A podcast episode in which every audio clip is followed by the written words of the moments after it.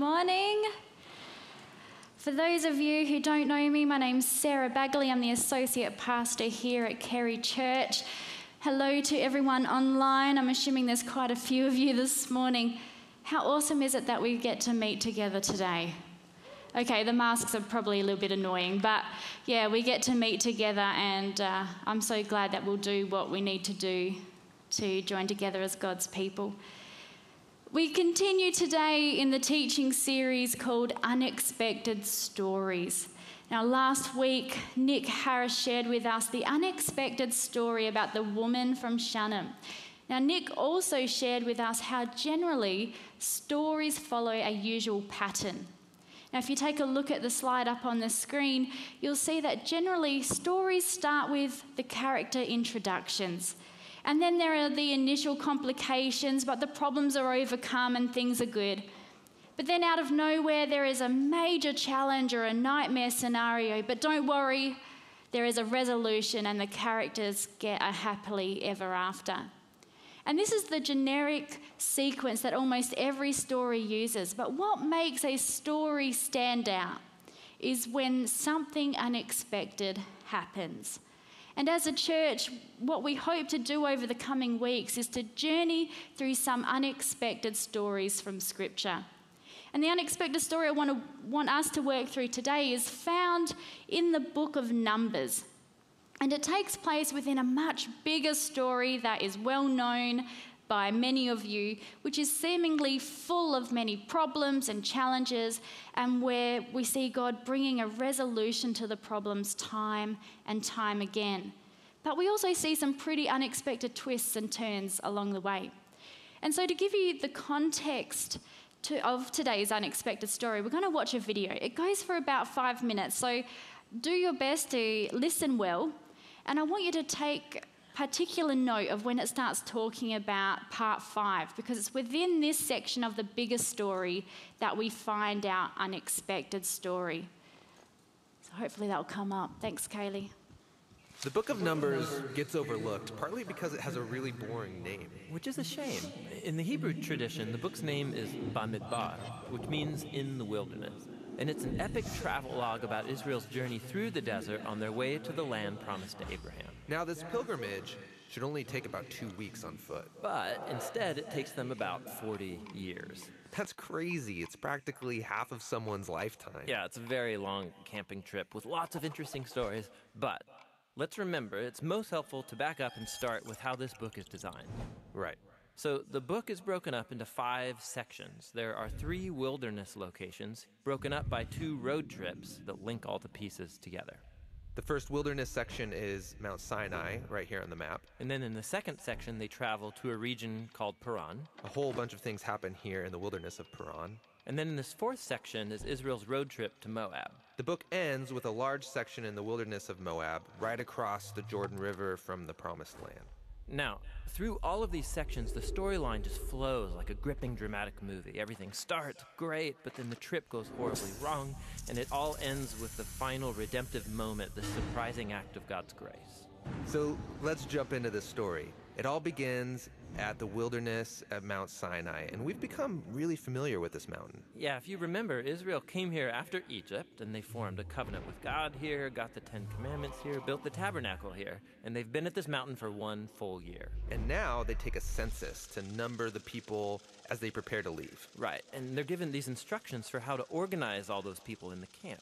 God's presence in the tabernacle, and then the tribe of Levi and the priests around it, and then the rest of the tribes around them. And this pattern, it's this visual symbol for how God's holiness is at the center of their existence as a people. And they're told that when the cloud of God's presence moves, they're to pack up and travel with it. Yeah, the Ark of the Covenant is carried by the Levites out in front, and then the tribe of Judah, and on and on. And this order is also a symbol for how God's holy presence is their leader and guide through the wilderness. We begin the second section of the book with enthusiasm as they leave Mount Sinai and travel up to Paran. God's with them, everything's organized. This is going to be great. But it's not great. After just three days on the road, the people are complaining about their hunger and thirst, and then even Moses' brother and sister start bad mouthing him in front of all the people. Not a great start. But now we're into the third section, the wilderness of Paran. This is where they send the 12 spies to scout out the promised land. Two of those spies come back and they're really optimistic. But the other 10 are freaked out and they don't trust God and they go around saying, We're going to get annihilated in there. And so they start a mutiny and they try to appoint a new leader who's going to take all the people back to Egypt. And so basically, they are refusing to go into the promised land, and God honors their choice. He says that this generation is going to wander for 40 years and die in the wilderness, and only their kids will get to enter the promised land. You know, this story here gets brought up many times in the Bible by different authors. Yeah, and, and it always serves as a reminder that while God remains faithful to his people and his promises, he will honor their choices. He'll, he'll let them waste their whole lives if they choose to live in rebellion. Okay, so the trip's been a disaster so far. And it gets worse here in this fourth section as they're traveling to Moab. Even Moses has a moment of rebellion and is disqualified from entering the promised land. Then there's another rebellion among the people that results in this snake attack. And what makes all these rebellions even worse is that every step of the way, God has been providing. He's been offering forgiveness. He's been giving them food and water and this crazy stuff called manna. Yeah, what is that stuff? Yeah, no, no idea. But in spite of all this, they keep complaining and they say that they wish they had died in slavery in Egypt. If I was God, I would just give up on these guys. You would think. But that's what makes this story in the final section so surprising. Israel has just arrived in Moab, and the king of Moab, he's freaked out that this huge group of people is traveling through his land. So he hires this pagan sorcerer named Balaam to pronounce curses on them. This guy means business. Yeah, and so Balaam, he says, Okay, I'm going to pray to the Hebrew God and let's see what happens. And three different times he attempts to curse them, but each time he finds that he can utter only blessing. Most surprising is the last blessing, where he prophesies that out of Israel will rise a victorious king. And this king is somehow going to be connected to God's promise to Abraham to bless all nations through this family. So here's Israel rebelling down in the camp, totally unaware that up in the hills, God is protecting and even blessing them. The book ends here in Moab. Israel's getting ready to go into the promised land. They count up everyone again, just like at the beginning. They're leaving the old generation behind, including Moses. But before they leave Moses, he gives them his last words of warning and wisdom. And that speech is what the next book, Deuteronomy, is all about. Right. Hopefully, that video has given you a bit of context for today's unexpected story, which is actually about Balaam. Now, we heard just now that Balaam is a seer. He's a prophet who has been hired by the Moab king to curse the Israelites. Now, what is interesting is this is the climactic center of the whole book of Numbers, and strangely, neither Moses or Aaron or any member of Israel plays an active role in it.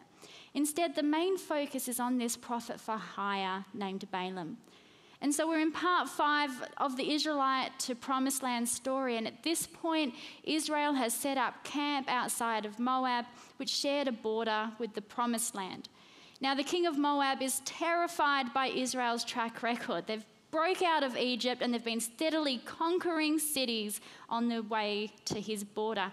And so he hires this prophet named Balaam to curse the Israelites. The king figures if he can't beat them in a physical battle, or maybe a spiritual curse will give him the upper hand that he needs to succeed. And so King Balak un- makes an unwittingly ironic request of Balaam. And he sends word to Balaam saying, A people has come out of Egypt. They cover the face of the land and have settled next to me. Now come and put a curse on these people because they are too powerful for me. Perhaps then I will be able to defeat them and drive them out of the land. For I know that whoever you bless is blessed and whoever you curse is cursed. Now, this is crazy ironic because in Genesis 12:3, we see that God gave a promise to Abraham and his children. Whoever blesses them will be blessed, and whoever curses them will be cursed. Which means the Israelites were blessed, and there was absolutely nothing anyone could do to change that. And Balak, the poor, misguided king of Moab, he doesn't understand that. And so he calls upon Balaam thinking that he can curse them. Now, what is interesting is Balaam is a pagan, right? He wasn't an Israelite, but we see in Numbers 22 that he's that he sought and heard from the Israelite God. And so in verse 8, Balaam is talking to the Moabite officials that brought the word, um, brought the message. And he says, Spend the night here, Balaam said to them, and I will report back to you with the answer the Lord gives me. So the Moabite officials stayed with him. But God said to Balaam, Do not go with them. You must not put a curse on those people because they are blessed. The next morning, Balaam got up and said to Balak's officials, Go back to your own country, for the Lord has refused to let me go with you. Now, Balaam seeks Yahweh for guidance. He seeks God for guidance, and God talks to him. And I wonder if King Balak knew that Balaam was talking to the God of the Israelites, you know, the people he was trying to curse. Uh, I'm not sure, but the officials go back to Balak and they tell him that Balaam's not going to do it. And so Balak sends more officials to ask again. This time, verse 20, God came to Balaam and said, Since these men have come to summon you, go with them, but do only what I tell you. Now, you all read what I read, right? God tells Balaam to go with them. Everyone see that? Yeah, right? Take note of that, all right? Hold on to that thought for a second. Now, I'm going to ask Jasmine to come out, and she's going to read the next passage of scripture for us. And this is our unexpected story today. Thanks, Jasmine.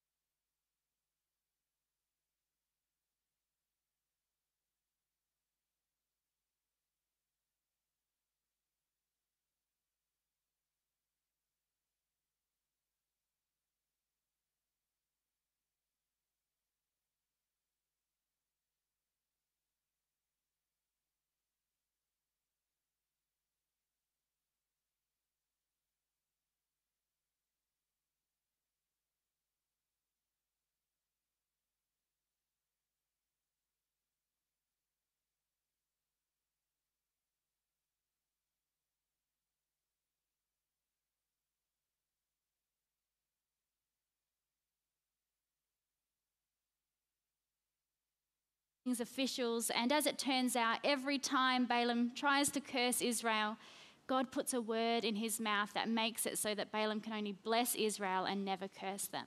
No matter the king's bribes or the threat of violence, Balaam blesses Israel again and again.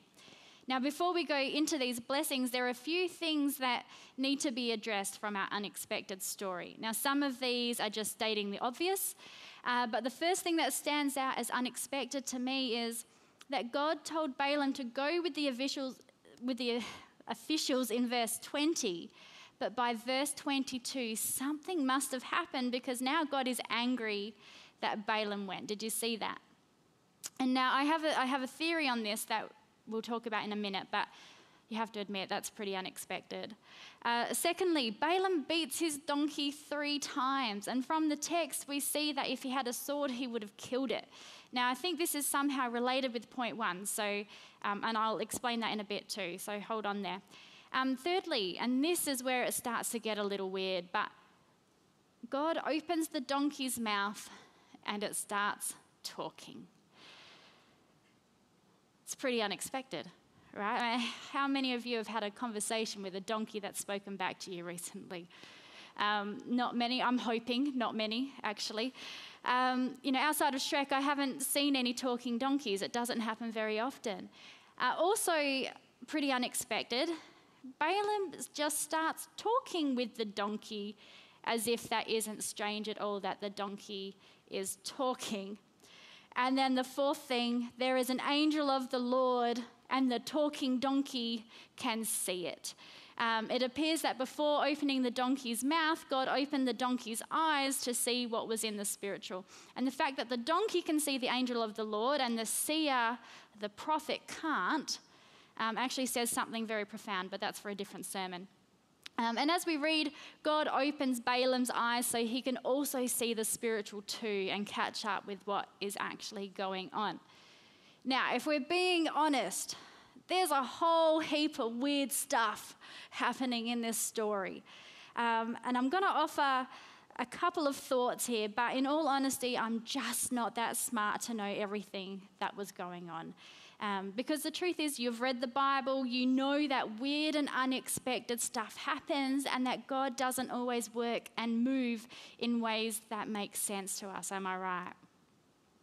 But what I do know for sure, and this is what I hope you get today, is that there is a lot more going on than what we can see, or what we can know, or what we can comprehend. I'll say that again.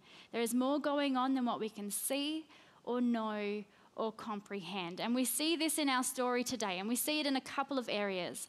Now, the first observation relates to what's going on with Balaam in the physical. Now, I believe, and I'm, and I'm sure that you're aware too, that sometimes there is stuff going on on the inside of people, even sometimes ourselves, that we can't see, we don't know, and we often can't fully, and frustration. Has anyone ever experienced that before? Now, I can't see your faces, so if you've experienced it, just feel free to give me a wave. Yeah, there's a few honest people. You know, either you were on the receiving end of someone else's bad behavior when they were struggling with something, or you were the one struggling with something and you took it out on your kids or your spouse or your work colleagues, maybe some poor checkout guy or girl. Young people, maybe you took it out on your parents or your friends. Maybe you've even taken it out on your own pet. Now, in a moment of honesty, anyone who knows me know this is me. You know, I become triggered or anxious, or an outcome wasn't what I expected, or I don't have clarity on an issue, or I'm worried about a circumstance. I've got pressure and deadlines, or maybe I have to do something that I just really don't want to do, and I get a bad attitude on the inside, and I'm struggling with it internally, whether consciously or unconsciously. And the next thing you know, I become mumzilla and I start yelling at my kids, or I become the worst backseat driver. Kyle says, Amen. Or I'm snappy and I'm really critical, or however the bad behavior looks. Anyone else relate to that? Yeah, a couple of honest people here this morning. Good on you, mainly women. I don't know why that is. Um, I think that's because we're honest. We're honest about it. It's possible that Balaam has a bad attitude on the inside and it's showing on the outside with bad behavior. It could be that he still has the intentions of trying to curse Israel and given that he goes down in Israelite history as a bad guy, and we see here that God isn't happy, I think this could be it, but I don't know. But God knows, and God sees what is happening here. And in his holy righteousness, he's not just angry, he's very angry. And I want to say that sometimes there are things going on on the inside of people that we don't always have privy to. And sometimes there is stuff going on inside of ourselves that sometimes um, we're not aware of, and sometimes we are aware of. But sometimes we're not. And God knows. And God sees. And even though we're told that God is very angry at Balaam, we also see that God extends a whole heap of grace when he spares Balaam his life. We see that Balaam repents, and God, being the gracious God that he is, he extends grace and mercy to Balaam. And I tell you what, I am so thankful that we serve a gracious God. Amen. The second observation in our story that shows us there's a lot more going on than what we can see or what we know or what we can comprehend has to do with the angel of the Lord. Now we see here that God enables the spiritual to be encountered by the physical. Now, God opens the eyes of the donkey and then later the eyes of Balaam to see the angel of the Lord.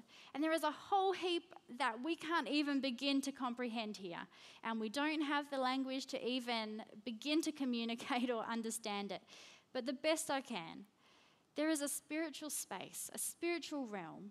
There's a spiritual reality that exists that we are given glimpses of through the Bible every now and then, God enables the spiritual to be experienced by the physical, like we see in our story. Now, we read about another example in 2 Kings 6. We have the prophet Elisha and his servant. Now, Israel is in the middle of a battle, and Elisha and his servant go outside and they see that the enemy has surrounded the city with horses and chariots, and it looks like they're in a heap of trouble. And the servant says, Oh no, my Lord, what shall we do? In verse 16, we read, Don't be afraid, the prophet answered. Those who are with us are more than those who are with them. And Elisha prayed, Open his eyes, Lord, so that he may see. Then the Lord opened the servant's eyes, and he looked and he saw the hills full of horses and chariots of fire all around Elisha. There was stuff going on in the spiritual that the servant wasn't privy to see or know until God enabled the spiritual to be experienced in the physical. God opened the servant's eyes and he saw that God was at work.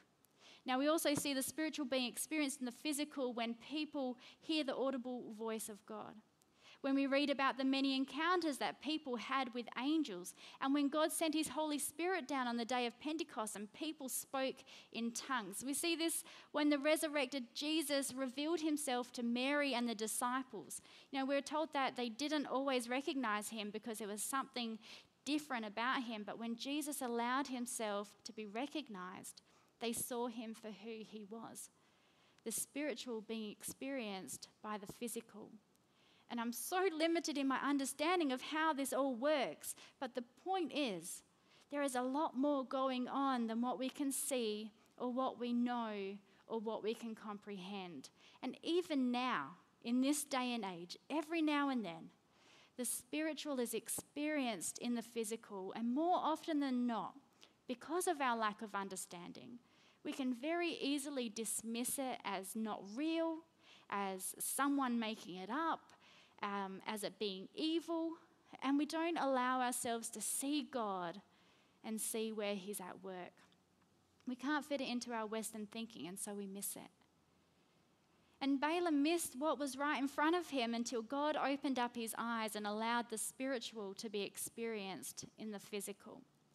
Now, I don't know about you, but I don't want to miss it. I want to see God. I want to see where God is at work. And so it's my prayer that God will open up my eyes so I can see Him. Now, I know that one day, because of what Jesus did on the cross for me, I will get to experience the spiritual in the spiritual. But I want to experience the spiritual now in the physical. I almost feel like that um, from Willy Wonka, the purple chick. I want it now. So I don't want to wait to experience the spiritual in the spiritual. I want to experience the spiritual in the physical now. You know, maybe not the angel of the Lord with a sword ready to kill me because I'm being disobedient, um, but if that's what it takes to get me to see the error of my ways and repent and get back on the right path with God, then so be it. But maybe I won't be privy to the experiencing, I won't be privy to experiencing um, the spiritual and the physical in the ways I would like but I want to be open to them. I want to ask God to open my eyes to the things unseen in both the spiritual and the physical. If God is moving, I want to see it. I want to know it. I want to be a part of it. And I want to have the faith and the trust to believe that God is faithful and He has it all in His hands, even if I can't fully comprehend it. I want to see and experience the spiritual invading the physical. Now, Balaam went on to give three prophetic blessings from God. Now, the first two were restatements of God's promises that one, Israel, Israel will be an uncountable people, and secondly, that Israel will conquer her enemies and inherit the promised land. And we know that to be true. And then the third promise that stands above them all this promise comes apart from Balaam searching omens and performing other pagan rituals. This one comes when Balaam was filled with the Holy Spirit. He gets a vision of God Himself coming down from heaven to make good on His promises and to conquer His enemies. But this vision, he says, is far off. It won't happen immediately. And somehow, this God who comes down won't come from the clouds, but will come from Israel herself. And from this moment, all of Israel's hope is tied up in this God man who will come from Israel. And we know that this deliverer is none other than Jesus. He is the one from the line of Jacob who, whom Balaam described as a king, calling him a star and a rod. We know that he is talking about Jesus because we have it recorded here for us. But there was a lot more going on than what the Israelites could see or know or comprehend. Now, firstly, they had no idea that up in the mountains, God was protecting them from the Moabite king Uh, and from his curses, and that actually God was giving blessings instead. They couldn't see that, they didn't know. And then they were given this promise that a Savior was coming, but then they had no idea when it was going to happen. And they ended up having wrong expectations of what that was going to look like. They couldn't comprehend it. But despite that, they held tight to God's promises and they had hope and trust that what was said would one day come to fruition. And it did. Not in the way that they expected, not even when they were alive to see it, but God is faithful to the end. Now, the great news for us is that we know how the story ends. And thankfully, we can experience the, phys- the spiritual and the physical through the resurrected Jesus, even now. Now, when we ask Jesus to be our Lord and our Savior, He gives us His Spirit, the same Spirit that raised Jesus from the dead. And that Spirit invades our physical, and He becomes our helper in the physical, and He becomes our intercessor in the spiritual. And so, as we finish up, my prayer is that we would be aware that there is a lot more going on than what we can see or what we know or what we can comprehend. And while that's the truth, and maybe it's even a little bit overwhelming, know that you are not alone. We have God's Spirit, and God sees, and God is at work, and God is for us. And so, my prayer is that may, may God open our eyes to the things unseen.